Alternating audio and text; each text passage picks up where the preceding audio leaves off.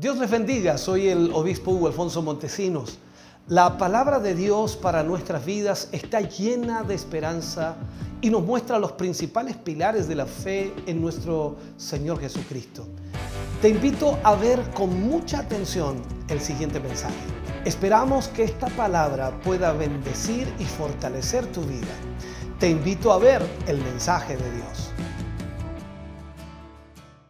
Quiero invitarles para que vamos a la palabra de Dios en esta hora y, quiero invitarles a abrir su Biblia, por supuesto, para seguir estudiando y seguir conociendo lo que es la, la vida de Pablo, en cierta forma, las huellas que él ha dejado en, eh, en la palabra y también en nuestras vidas. Creo que es importantísimo verlo.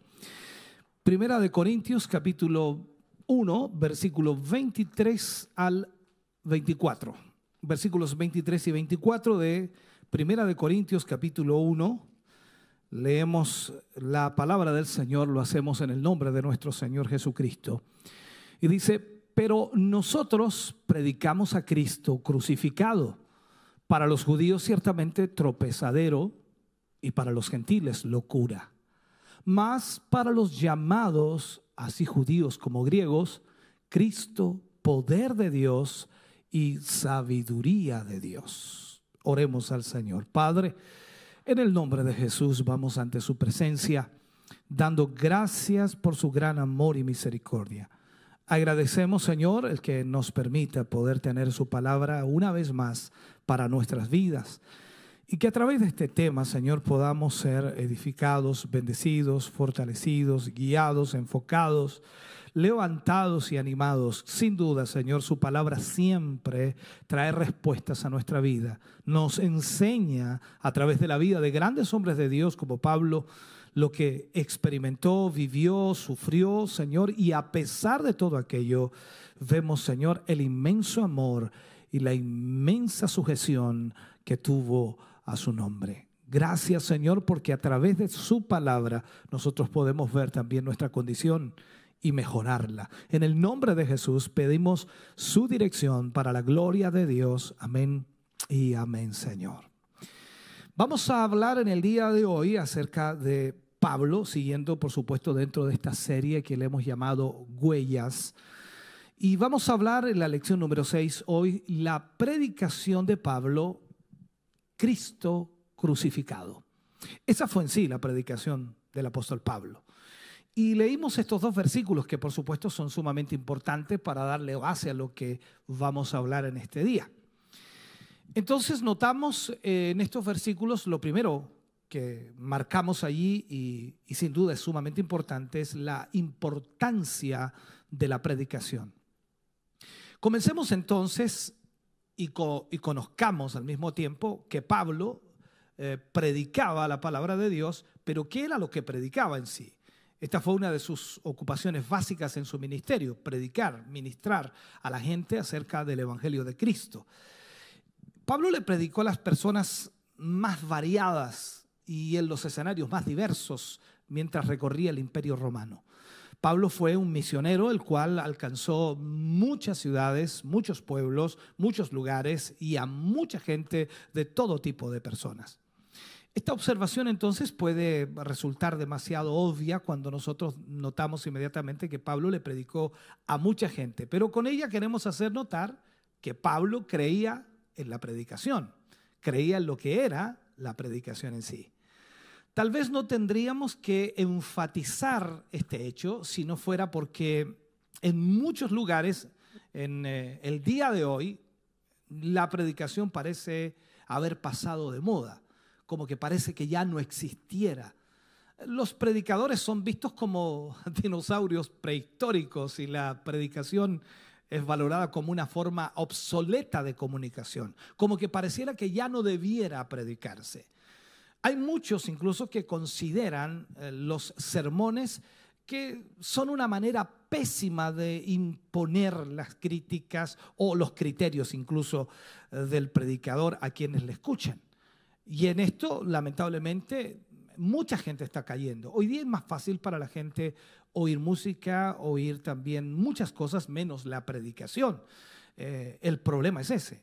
En otros casos, los predicadores lamentablemente se han convertido en presentadores de programas de entrevistas o incluso podemos decir cómicos del micrófono. Las iglesias buscan ser centros de entretenimiento más que lugar donde se enseñe el Evangelio, donde las personas hoy día lamentablemente no tienen eh, que pensar demasiado, no tienen que analizar demasiado en cosas complicadas y eso se ha transformado la iglesia.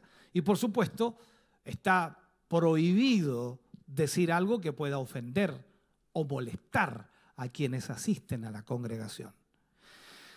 Se ha puesto la superficialidad, esa es la palabra, superficialidad, y no se denuncia el pecado, no se habla en contra del pecado, se le dice a la gente incluso únicamente lo que quieren escuchar, no se les em, exhorta a apartarse de la maldad o apartarse del pecado o apartarse del mundo, ni tampoco se les exhorta a vivir una vida de santidad. Y ese es el problema que está ocurriendo lamentablemente en todo el mundo.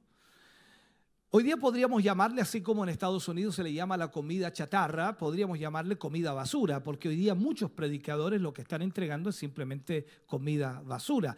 Y es una crítica real por lo que uno escucha constantemente en muchos lugares y que ya no hay una palabra, no hay un contexto bíblico, tampoco hay una aplicación bíblica, sino que sencillamente son las emociones o los sentimientos o los pensamientos de las personas. Entonces esto lleva a la destrucción espiritual o peor aún, a la inanición, porque no están alimentando su vida, se van a morir de hambre espiritual. Además, unimos a eso las sectas que se aprovechan cuando se encuentra con este tipo de ovejas acostumbradas a comer cualquier cosa, a, no sé, a, digerir cualquier cosa. Muchos predicadores hoy día viven bajo el temor de que si no agradan a sus oyentes, estos puedan dejar de ir a escucharles. Eh, así que se han adaptado para darle a la gente lo que ella quiere oír. Y en esto también tenemos que tener cuidado. Ahora, en el fondo de esta situación, muchas veces la mayor preocupación del predicador no es que las personas conozcan a Cristo y crezcan en la santidad, sino que sencillamente dejen sus ofrendas al final del servicio. Y esto también tenemos que tener mucho cuidado. Frente a todo esto, hermano querido, Pablo lo que afirma que el método que él empleaba para llevar a las almas a la conversión era la predicación o la presentación de la verdad eh, tocante a la persona y la obra de Cristo. Por lo tanto, cada predicador debe entender de esta misma perspectiva que cuando predicamos el Evangelio, predicamos a Cristo. Y eso es lo que Pablo entonces hacía. Pablo predicaba la palabra de Dios y lo que cada uno de nosotros como predicadores debemos hacer es predicar la palabra de Dios. Eh, un día, algunos días atrás, en realidad, un hermano me decía, pastor, ¿por qué usted está hablando tanto de temas y temas y temas? Yo le dije, estoy hablando de la palabra. Y si a usted no le gusta que hable de la palabra, no le voy a hablar de otra cosa, porque creo que lo más importante es la palabra. Ahora, aplicamos la palabra a nuestra vida y aprendemos a través de la misma palabra lo que vamos a experimentar y vivir. Recordemos que la escritura dice que las cosas que se escribieron se escribieron para nuestra instrucción, para que nosotros no cometamos los mismos errores que otros en el pasado cometieron. Los sentimientos, las emociones pueden estar aflorando y es una gran verdad, pero lo que yo debo transmitir es la palabra de Dios. Recordemos lo que dice Pablo en Primera de Corintios capítulo 2 versículo 1. Dice, "Así que hermanos, cuando fui a vosotros para anunciaros el testimonio de Dios, no fui con excelencia de palabras o de sabiduría. Recordemos algo. Los corintios a los que Pablo escribía estaban fascinados por la sabiduría de los filósofos griegos. A ellos les encantaba la filosofía. Ellos daban mucha importancia a la, a la retórica, de lo que ellos utilizaban, en los filósofos estaban siempre hablando de este tipo de cosas. Y la facilidad de expresión que ellos tenían eh, era increíble. Ahora, la elección de figuras que ellos hacían, la armonía en las declaraciones o también el estilo que utilizaban, la expresión al hablar, a eso les encantaba a los corintios. Entonces, frente a estos, la predicación de Pablo se diferenciaba eh, sustancialmente, tanto en su contenido como en su estilo. O sea, era algo totalmente diferente a lo que los corintios estaban acostumbrados. En cuanto al contenido de la predicación, se refiere a él como el testimonio de Dios. A eso es lo que les habla Pablo. Entonces, el evangelio que el apóstol predicaba no había sido inventado por ningún hombre, sino que es la verdad revelada de Dios. No era una invención ni una filosofía humana. No son especulaciones humanas, es palabra de Dios. Y Pablo entonces era el portavoz de esa palabra. Y sobre su estilo, Pablo tampoco quiso adoptar las formas de los griegos, no quiso transformarse en un filósofo. Renunció a la retórica humana, confiando, por supuesto, en el poder del Espíritu Santo que iba a guiarle, que iba a dirigirle e iba también a traer las palabras adecuadas para ministrar a esa gente. Por supuesto, esto no quiere decir que renunciara a la argumentación racional. No iba a renunciar a eso, porque vemos que él discutía y persuadía, según Hechos 18.4. Entonces, pero se negaba a usar la retórica hueca del mundo, por decirlo así, y sus engaños filosóficos. Eso sí que el Pablo no lo usaba. Predicó Pablo en un lenguaje sencillo, y fue a ellos, como dice, sin alardes de sabiduría, haciendo una exposición asequible que pudiera ser entendida a todo aquel que le escuchara con mucha atención. O sea, cualquiera que hubiera escuchado a Pablo hubiera entendido perfectamente lo que Pablo estaba diciendo. Pablo lo que hacía entonces era predicar el Evangelio y aparte de eso predicaba a Cristo crucificado. Tal como lo vemos en Primera de Corintios capítulo 2, versículo 2 y 3, cuando Pablo hace, dice, pues me propuse no saber nada entre vosotros, no saber cosa alguna, sino a Jesucristo y a este crucificado. Y estuve entre vosotros con debilidad y mucho temor y temblor. El tema de su predicación no podía ser otro que Cristo crucificado. Él venía a hablarles acerca de, aquello. Por supuesto, él sabía que algo así nunca sería popular para los corintios. Para sus oyentes que estaban acostumbrados a toda la filosofía, a esa filosofía griega, entonces sencillamente no iban a escucharle. Los judíos eh, em, pasarían a ser una piedra de tropiezo, literalmente, puesto que no podían concebir un Mesías crucificado. De partida, era algo totalmente extraño para ellos. Y esto les parecía una contradicción de términos. Entonces, el mensaje de Pablo iba a ser bastante complejo en ese sentido. En cambio, para los gentiles que escuchaban acerca del Cristo crucificado, era una locura. Les resultaba humillante, indiferente y también irrelevante. Pero a pesar del rechazo que constantemente recibía su predicación, que es, eh, en otras palabras, el rechazo de hablarles del Cristo crucificado, eh, él no cambió ese mensaje, él no cambió la forma de expresarlo y sencillamente la razón estaba en que Cristo es poder de Dios y sabiduría de Dios para aquellos que creen. Ahora, no hay otra manera en que el hombre pueda ser salvo. Así que, a pesar de su impopularidad, hablo del mensaje. A pesar de que la cruz de Cristo era un punto central del mensaje que Pablo predicaba y al mismo tiempo discrepaban todos los que oían por lo que Pablo predicaba, él sabía que no había otra manera de ser salvo. No solo Cristo, sino que ahora Pablo predicaba a Cristo crucificado, porque sin la cruz no hay evangelio, ni tampoco hay salvación de las personas. La cruz de Cristo ocupa un lugar central en el Evangelio. Y Pablo se gloriaba de ello. Recuerde que él se gloriaba en la cruz de Cristo. Sin embargo, a pesar de que Pablo tuviera tan clara la centralidad de la cruz, no por eso dejaba de sentir la presión y al mismo tiempo la oposición que constantemente su predicación generaba. Constantemente los hombres estaban oponiéndose a lo que Pablo estaba expresando. Notemos que él dice, cuando llegó a Corinto, que se había propuesto no saber nada entre ellos, cosa alguna, sino a Jesucristo y a este crucificado.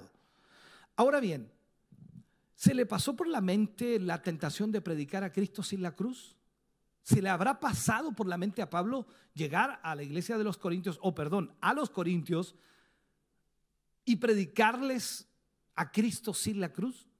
No lo creemos. No creo que haya sido así. Pero lo que sí es cierto es que tenía temor de la recepción que le podía esperar en Corinto. Y por eso dice que llegó allí con debilidad y con mucho temor y temblor. ¿Por qué estos temores? ¿Por qué tenía miedo Pablo del mensaje que él iba a predicar?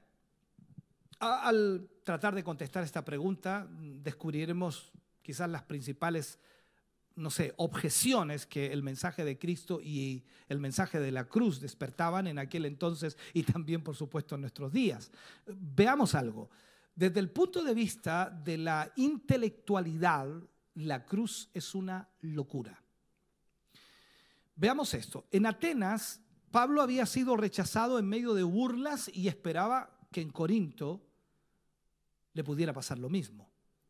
Ambas ciudades estaban muy cercas, 75 kilómetros aproximadamente de distancia la una de la otra, y por lo que podemos ver a través de la primera carta del apóstol Pablo a los Corintios, en las dos, y puedo decir así, en las dos el orgullo y la arrogancia intelectual eran algunas de sus principales situaciones o el principal pecado. Los corintios eran orgullosos. No nosotros, gracias a Dios. Ahora, en este ambiente, predicar nuevamente a Cristo crucificado volvería a acarrearle el mismo desprecio que sufrió en Atenas. Pero Pablo no se avergonzaba del Evangelio y estaba dispuesto a sacrificar su popularidad a fin de ser fiel al Señor Jesucristo. Ahora bien, ¿qué era lo que les resultaba eh, tan ofensivo del mensaje de la cruz? ¿Qué era lo que provocaba el rechazo de los hombres al mensaje de la cruz? Primero, la muerte en una cruz estaba asociada a la idea de vergüenza y también de deshonra. Y hablar de salvación por medio de padecimientos, de muerte, de crucifixión, solo despertaría desprecio. Por otro lado, para los judíos incrédulos era inconcebible que el Mesías pudiera morir. Entonces, menos crucificado en un madero. Esto significaba estar bajo la maldición de Dios, de acuerdo a Deuteronomio capítulo 21, 23. Entonces hay que entender que ellos venían con, esa, eh, con ese pensamiento, con esa idea. Para un gentil era ridículo suponer que un Dios, uno de los inmortales, pudiera morir. Es cierto que la palabra de la cruz es locura a los que se pierden, dice Pablo. Sin embargo, Tal y como argumenta Pablo en 1 Corintios capítulo 1 versículo 19 al 21, la sabiduría de los hombres, la sabiduría de los hombres había demostrado su total ineficacia para salvarles, aún de las situaciones temporales como las, por ejemplo, las invasiones que en la antigüedad habían sufrido los israelitas. O sea, toda esa sabiduría humana no había logrado salvarles de todo aquello. De hecho, a pesar de que Dios les había advertido por medio de sus profetas de los peligros que iban a vivir o experimentar y que tenían que confiar en Dios y no en su propia sabiduría, ellos prefirieron seguir tras los engaños de su propio corazón, trayendo sobre ellos la destrucción. Eso fue lo que les pasó a los judíos. Se cumplió, por supuesto, así lo que el apóstol dijo a los romanos. Recordemos en Romanos capítulo 1, versículo 22, Pablo les habla y les dice a ellos, profesando ser sabios, se hicieron necios. Por lo tanto, viendo a dónde les había conducido a los hombres su propia sabiduría o su propia arrogancia, no es de extrañar entonces que Dios no la tuviera en consideración. O sea, Dios no consideraba su sabiduría para nada, porque el hombre se había hecho necio profesando ser sabio. De esta manera, cuando decidió salvar a los hombres, no tuvo en cuenta si, a ver si lo planteo bien, si la forma elegida por él les parecía a los hombres una forma sabia de hacerlo. O sea, no le preocupó a Dios cuando Él planificó la salvación del hombre si el hombre le iba a parecer bien o le iba a parecer mal. La historia ya había demostrado sobradamente que cualquier Dios, cualquier Dios generado por el razonamiento humano o cualquier plan para su salvación que surgiera del corazón pecaminoso del hombre sería una auténtica aberración. O sea, habían fracasado en tratar de salvarse ellos mismos. Entonces de esto tenemos infinidad de pruebas en los rituales de las religiones paganas o en la misma mitología de los sabios griegos. Por lo tanto, el plan de salvación de Dios no se correspondería con los patrones de la sabiduría humana. O sea, el hombre no lo entendería, en otras palabras, porque no estaba basado en la sabiduría humana. Y el hombre que quiera ser salvo por Dios o por Él, tendría que renunciar a su propia sabiduría y abrazar el camino elegido por Dios. Y eso es lo que le cuesta al hombre. Así que al descartar toda iniciativa humana, en el plan, por supuesto, de salvación diseñado por Dios, la finalidad es que el que se gloría, gloríese en el Señor. Y eso es lo que le cuesta al ser humano. Es decir, toda la gloria, el honor y el mérito deben ser dados enteramente a Dios, sin que el hombre se pueda quedar con ninguna parte.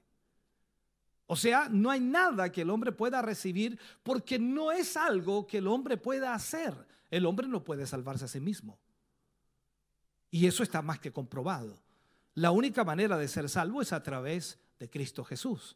Y ese es el plan de Dios de salvación a través de su Hijo Jesucristo. Y todos nosotros podemos decir sencillamente que gracias a Él nosotros somos salvos. Ahora, este conflicto entre la sabiduría de Dios y la sabiduría del hombre sigue estando vigente hasta el día de hoy. Y la cruz es su principal piedra de tropiezo. A los hombres y mujeres de nuestra generación les sigue pareciendo despreciable el anuncio del Evangelio de Cristo que ofrece salvación por medio de, su muerte en la cruz. Les horroriza la, idea de que sus pecados solo puedan ser lavados por la sangre de Jesucristo. Eso les horroriza. Creen que es injusto, así lo, plantean ellos, creen que es injusto, primitivo, bárbaro, que que un sustituto tenga que morir en lugar de los pecadores. Ellos lo ven de esa manera. Como consecuencia de todo esto, entonces hay una constante tentación a eliminar del Evangelio estos aspectos que son eh, desagradables o poco agradables para los eh, paladares modernos. Hoy día mucha gente prefiere que no hablemos de la muerte de Cristo, la expiación, la sangre derramada, el sacrificio de Cristo, porque lo encuentran algo totalmente desagradable. El tema de la cruz entonces eh, se trata poco por los predicadores actuales y ha desaparecido casi por completo de las letras de los grandes adoradores cristianos. Muy pocos hablan de la cruz. Es importante revisar este asunto, yo creo, ¿no? Pero eso lo dejaremos para otra oportunidad. Desde el punto de vista religioso, el Evangelio es intolerante. Tanto en Atenas como en Corinto, eh, sus habitantes eran muy religiosos, muy religiosos. Las ruinas de los numerosos templos antiguos que han sobrevivido al tiempo dan testimonio de que el pasado de estas ciudades estuvieron llenas de dioses que se toleraban unos a otros en medio de una amistosa coexistencia. O sea, todos podían adorar a cualquier dios en realidad porque había muchos, muchos, muchos dioses. Como sabemos por el relato de los Hechos, el libro de los Hechos, capítulo 17, este, este fue el escenario religioso que Pablo encontró cuando llegó a Atenas. Él llegó predicando el Evangelio, pero encontró este escenario. Y es, es de suponer entonces que no fue muy diferente del que vivió cuando más tarde fue a Corinto. O sea, dos ciudades las cuales estaban llenas de dioses. Y en un ambiente de tolerancia como este, no tendría que haber ningún problema si se predicaba a Cristo crucificado, pero sin embargo Pablo temía que una vez más lo sabría. Ahora, ¿cuál era la razón de ese problema? Los habitantes de Corinto no habrían eh, planteado ninguna objeción si los predicadores cristianos solo hubieran tenido la intención de añadir a Jesús a su bien provisto panteón de dioses. O sea, agregamos otro Dios. ¿Qué problema hay, no? Agreguemos otro Dios. Pero Pablo pretendía que todos los habitantes de Corinto adoraran única y exclusivamente a Jesús como el Señor de todos, renunciando a todos los otros dioses. Y ahí el problema se arma, señores. Entonces él sabía que había muchos dioses y muchos señores, que competían para conquistar la lealtad, el amor, la fidelidad de cada uno de los integrantes de esa sociedad. Pero en realidad, Pablo dice, solo hay un Dios, el Padre del cual proceden todas las cosas. Y nosotros somos para Él. Y un Señor Jesucristo por medio del cual son todas las cosas y nosotros por medio de Él. Eso lo habla en Primera de Corintios capítulo 8. Así que Pablo no estaba dispuesto a colocar a Cristo al lado de cualquier otro Dios de, todos cuantos ellos tenían. No, él no iba a predicar eso. La razón entonces es muy sencilla. Cristo es el único Dios verdadero y no acepta compartir su gloria con Apolo, ni con Zeus, ni con nadie. Tanto el mundo antiguo como en el moderno hoy, esta, esta afirmación, hermano querido, de exclusividad produce un fuerte rechazo automático. Porque hoy tiene la gente muchos dioses, increíblemente. Muchos consideran entonces intolerante el Evangelio y piensan que es una falta de respeto hacia las creencias de otras personas el que prediquemos que Dios es el único Dios verdadero. Pablo conocía bien este tipo de reacciones, pero aún así, aún así, se propuso no cambiar en nada su predicación, a pesar de que a muchos les pudiera resultar ofensivo. Con el paso de los siglos, todos los dioses antiguos de Grecia y de Roma han sido desacreditados y abandonados. Hoy solamente existe, como dice la mitología griega. Hoy día muchos dioses existen pero eran del pasado. Esos dioses existieron, pero nuestro Dios, tu Dios y mi Dios, todavía está presente. Ahora, ha quedado demostrado entonces de esta manera que eran producto de la imaginación de los hombres. Y por eso no han logrado sobrevivir a los cambios culturales. La cultura ha ido variando, ha ido cambiando y los dioses han ido desapareciendo y el hombre ha ido creando nuevos dioses. Pablo ya sabía que eran dioses falsos. Entonces, ¿por qué había, por qué había que decir lo contrario? Si ya eran dioses falsos y Pablo lo sabía, ¿para qué decir lo contrario? Además, si aceptaba colocar a Cristo a su lado, sería un acto de infidelidad a Dios. Porque estaba poniendo a Dios al nivel de los dioses paganos y el nivel de dioses no existentes. Y eso Dios no lo pasaría por alto porque Dios exige que la gloria sea solo para Él. Entonces nosotros también debemos mantener este tipo de compromiso cristiano. Es cierto que, eh, ¿cómo podemos decirlo? Eh, está de moda el pluralismo religioso y que a la gente le gusta el sincretismo fácil, o sea, que intenta mezclar lo mejor de todas las religiones. En todas las religiones hay cosas buenas. Pero esto vendría a ser una, una deslealtad contra Cristo y contra la verdad.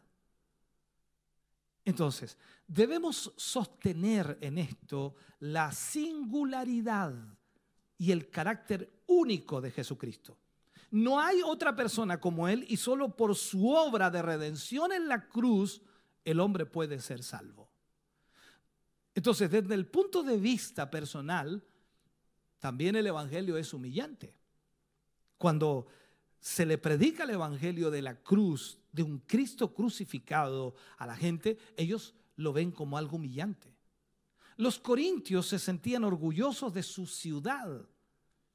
El mismo Augusto la había promovido por encima de Atenas, incluso como capital de la nueva provincia de Acaya, y ellos eh, presumían de su comercio, de su opulencia, de su cultura e incluso de su religiosidad. Y en este ambiente entonces eh, es el que hizo la entrada Pablo, imaginémonos. Un misionero cristiano que se atrevió a decirles que ni su sabiduría, ni su riqueza, ni su religión los podía salvar. Vino a ofenderlos totalmente. Que en realidad ellos no podían hacer nada para salvarse por ellos mismos. O sea, no había nada que ellos pudieran hacer. Que la única forma que tenían para librarse del juicio de Dios era confiar en Jesús el Mesías anunciado por las escrituras judías, que había venido para morir por sus pecados en la cruz y librarles de este modo de la ira venidera. Esta invitación a creer en un Cristo crucificado que no valoraba, por supuesto, en absoluto sus logros humanos, les resultaba humillante y hasta ofensivo. O sea que no podemos hacer nada por nosotros mismos. ¿Y qué hay de nuestra sabiduría? ¿Y qué hay de, nuestra gran ciudad? ¿Y qué hay de nuestros logros? ¿Y qué hay de nuestra religión? Imagínense a los corintios cómo tienen que haber discutido. Lo cierto es que la diferencia del cristianismo, y puedo decir a diferencia del cristianismo, en todas las religiones tienen en cuenta los méritos de la persona. ¿Te fijas que en todas las religiones humanas creadas por el hombre, tienen en cuenta los méritos de las personas? Por eso que tú ves a la religión, por ejemplo, solamente una, la religión católica te dice que, bueno, si tú oras mucho o pagas manda, puedes sacar a tu ser querido que murió de... No dice ninguna parte de la Biblia eso, pero las religiones humanas creadas por el hombre siempre están basadas en lo que el hombre puede hacer por sí mismo. Y si bien puede que estos de alguna manera no garanticen su completa salvación, sí puede ayudar a conseguirla, dicen. Sin duda esto es muy halagador para el orgullo humano, que tú como ser humano puedas hacer algo para salvarte, ya que contribuye a realzar tu autoestima, tu orgullo. O sea, esto lo estoy logrando yo. O sea que si voy tantas veces a la iglesia o si voy tantas veces a hacer esto por el Señor, yo estoy logrando mi salvación. Y eso no es así. Entonces, en contraste, la predicación del Evangelio presenta al hombre como un ser en bancarrota moral, incapaz de agradar a Dios. ¿Y qué es lo que hace? Le invita a humillarse ante la cruz de Cristo pidiendo la gracia de la salvación. Y esto, por supuesto, hiere en lo más profundo el orgullo humano, de tal manera que esta es la causa por la que innumerables personas se autoexcluyen de la salvación. Si lo vemos desde el punto de vista moral, el Evangelio es demasiado exigente. Corinto era una importante centro mercantil, una ciudad de comercio que controlaba de alguna manera las rutas comerciales entre el norte y el sur eh, por tierra y el oriente y occidente por el mar. Así pues, la, ciudad estaba llena de mercaderes, viajeros y también marineros que, estando fuera de sus eh, lugares habituales o de sus hogares de residencia, no, no ejercían ningún tipo de, de contención moral. Por otro lado, el templo a la diosa Afrodita, oh, reinaba por toda la ciudad, alentando de, esta manera a la promiscuidad sexual. O sea, era como un ejército de prostitutas sagradas que recorrían las calles cada noche. A tal punto había llegado esa inmoralidad en Corintio que era conocida por todo el mundo antiguo. De hecho, se había acuñado un verbo que se decía corintizar, ¿Qué significaba practicar la inmoralidad? Yo no sé si algunos de, mi edad, bueno, yo no la alcancé, pero eh, de más edad que yo, eh, leyeron unas historietas o eran unas novelas que se llamaba Corintillado. También viene de esto, corintizar. Y eso en esas historietas eh, enseñaban historias de matrimonios destruidos por la infidelidad de la mujer o del hombre. Entonces estamos hablando de la misma realidad.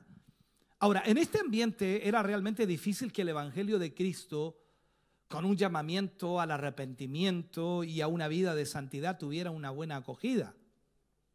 Ellos preferían sus dioses paganos, que no les, no les reprendían por practicar el pecado desvergonzadamente o inmoralmente o ah, hicieran inmoralidades sexuales, sino que de hecho les animaban a hacerlo porque esa diosa estaba para eso.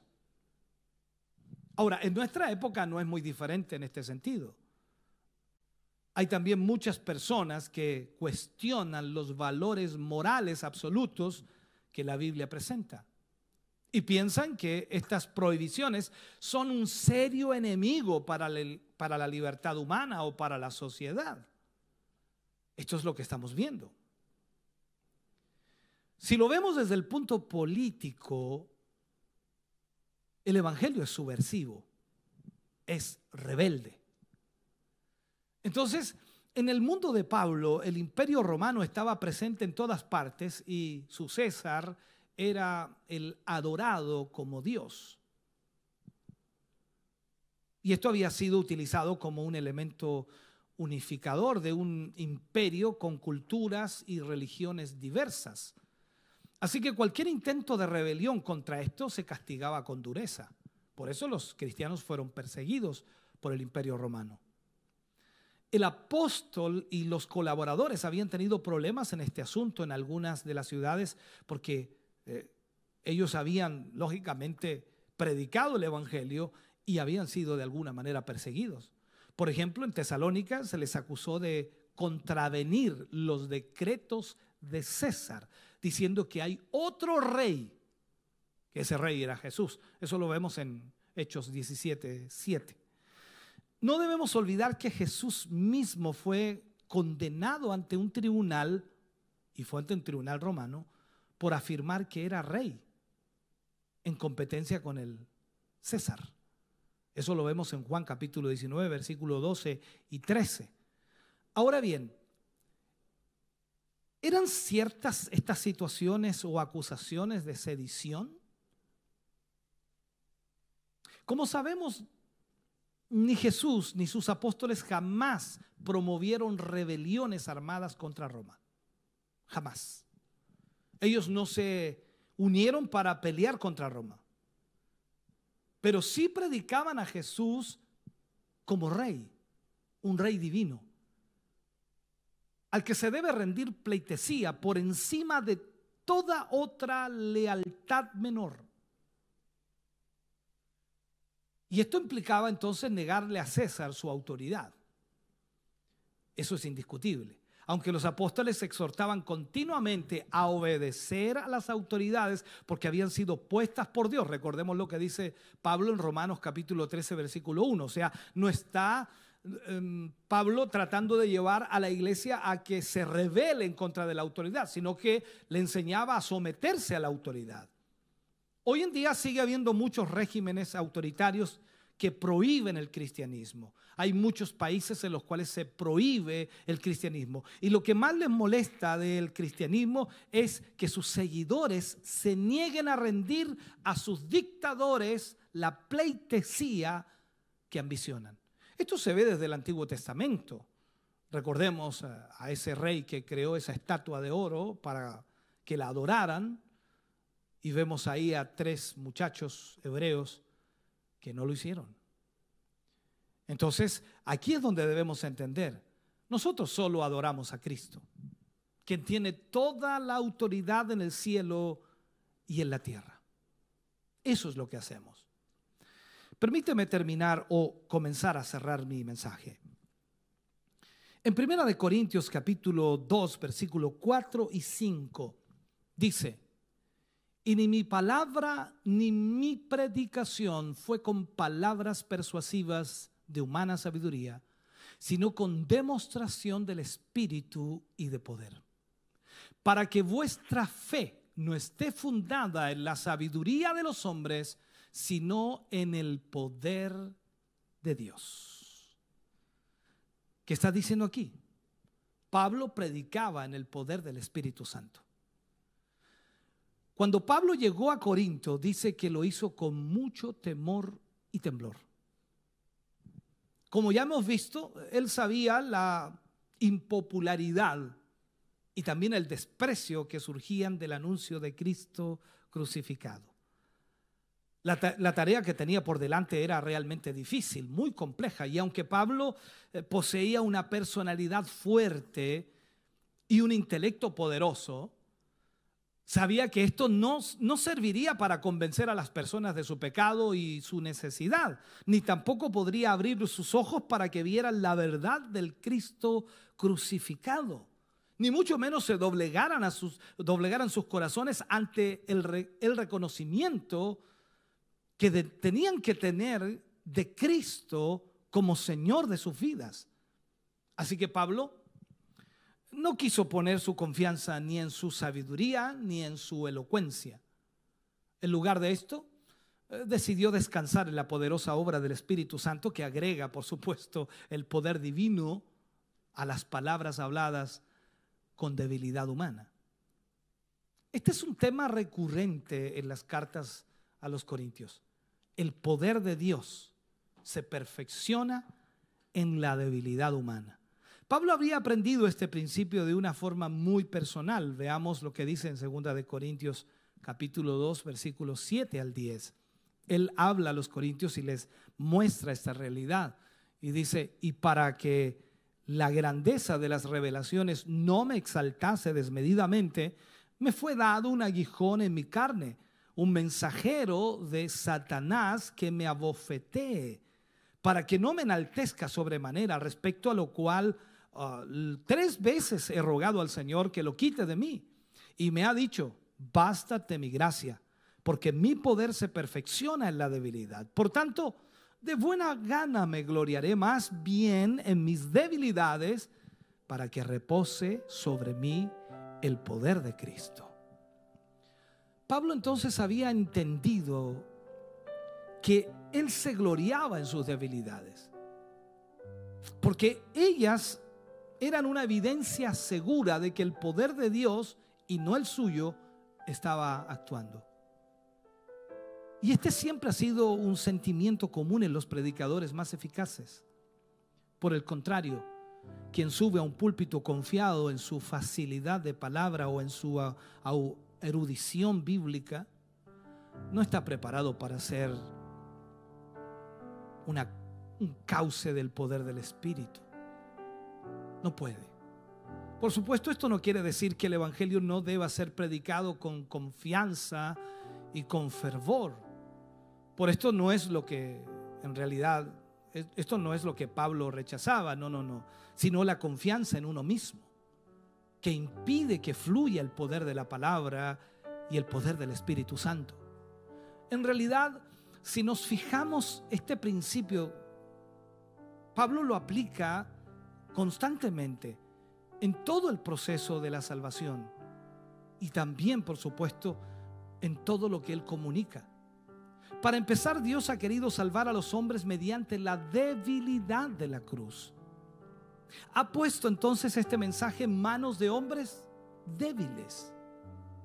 Y lo aceptan mayormente aquellos que son pobres e insignificantes en cuanto a sabiduría y posición social. ¿Cuál es la razón por la que Dios ha querido que esto sea así? Recordemos que Él dice, Él vino a los enfermos y no a los sanos. Él vino a los pecadores y no a los justos. El propósito entonces es que nadie se jacte en su presencia. O sea que tú y yo entendamos que hemos sido salvos no por algo nuestro, sino solamente porque Él nos quiso salvar. En 1 de Corintios 1:31 dice para que como está escrito, el que se gloría, gloríese en el Señor. Yo no puedo gloriarme en mí mismo y decir, oh, he logrado ser salvo. No. Yo me glorío en el Señor. Él me salvó. Él me rescató.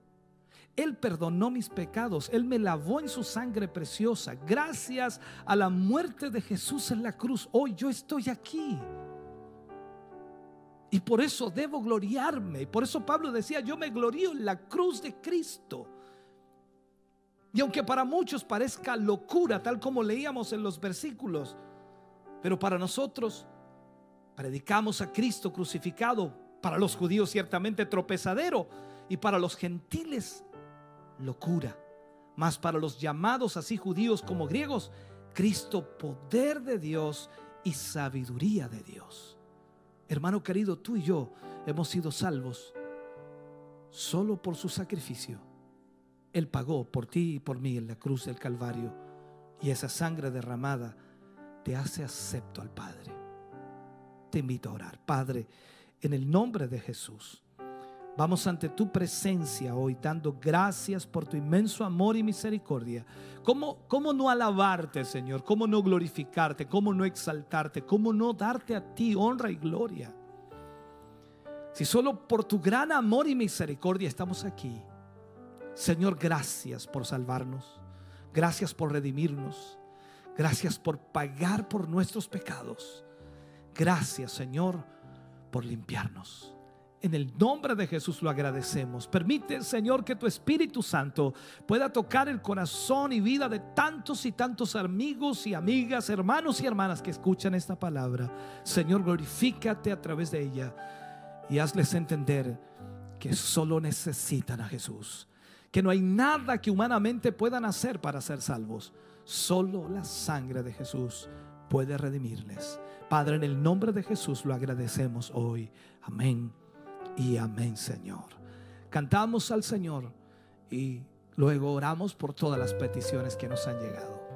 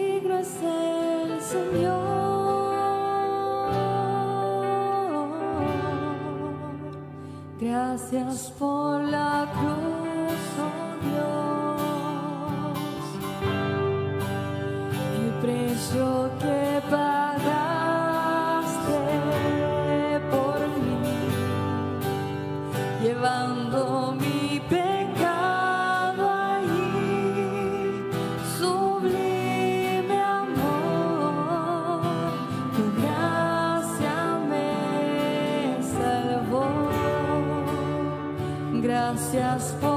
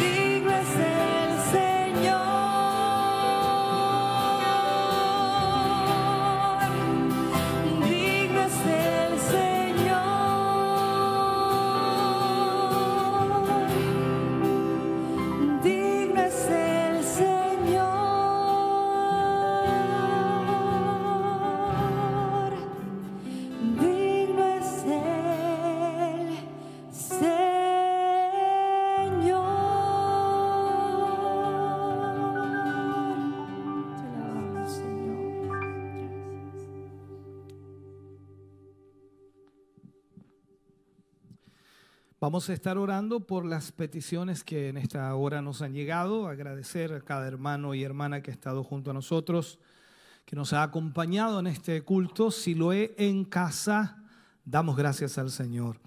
Eh, estaremos orando por eh, hermana Scarlett Rebolledo, por salud física y fortaleza. Eh, vamos a orar también por Inés Sepúlveda, por salvación y conversión, por Blanca Leiva Muñoz, por salvación y conversión, por el matrimonio Jofre Lara, por sanidad de su vista, cataratas y también por fortaleza para su vida. Familia Jara Godoy, salud, trabajo y protección. Hermana María Lara, por sanidad y fortaleza. Por la familia Torres González, por sanidad y fortaleza.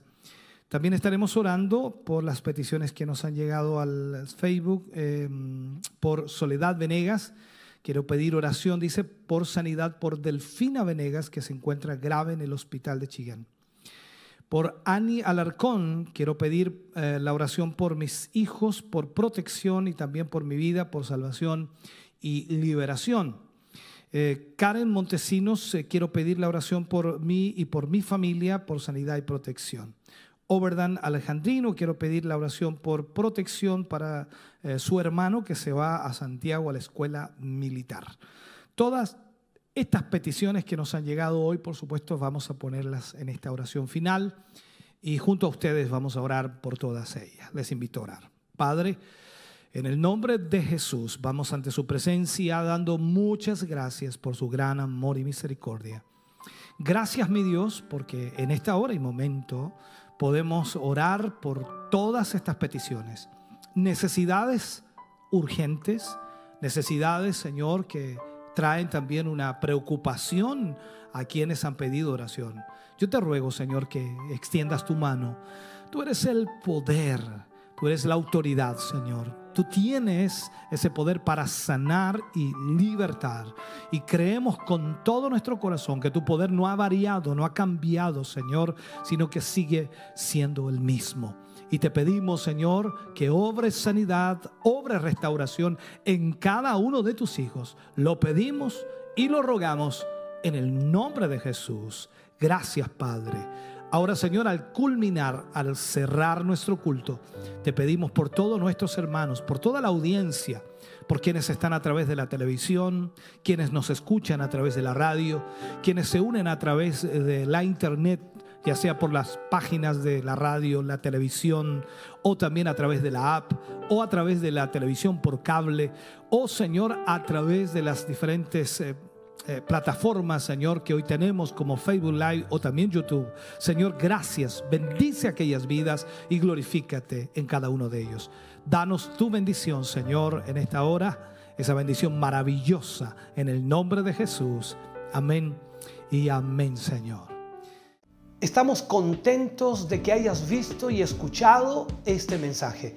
Creo con todo mi corazón que Dios le ha bendecido. Quiero invitarles a suscribirse a mis redes sociales, donde tenemos contenido que le ayudará a alimentar su vida espiritual.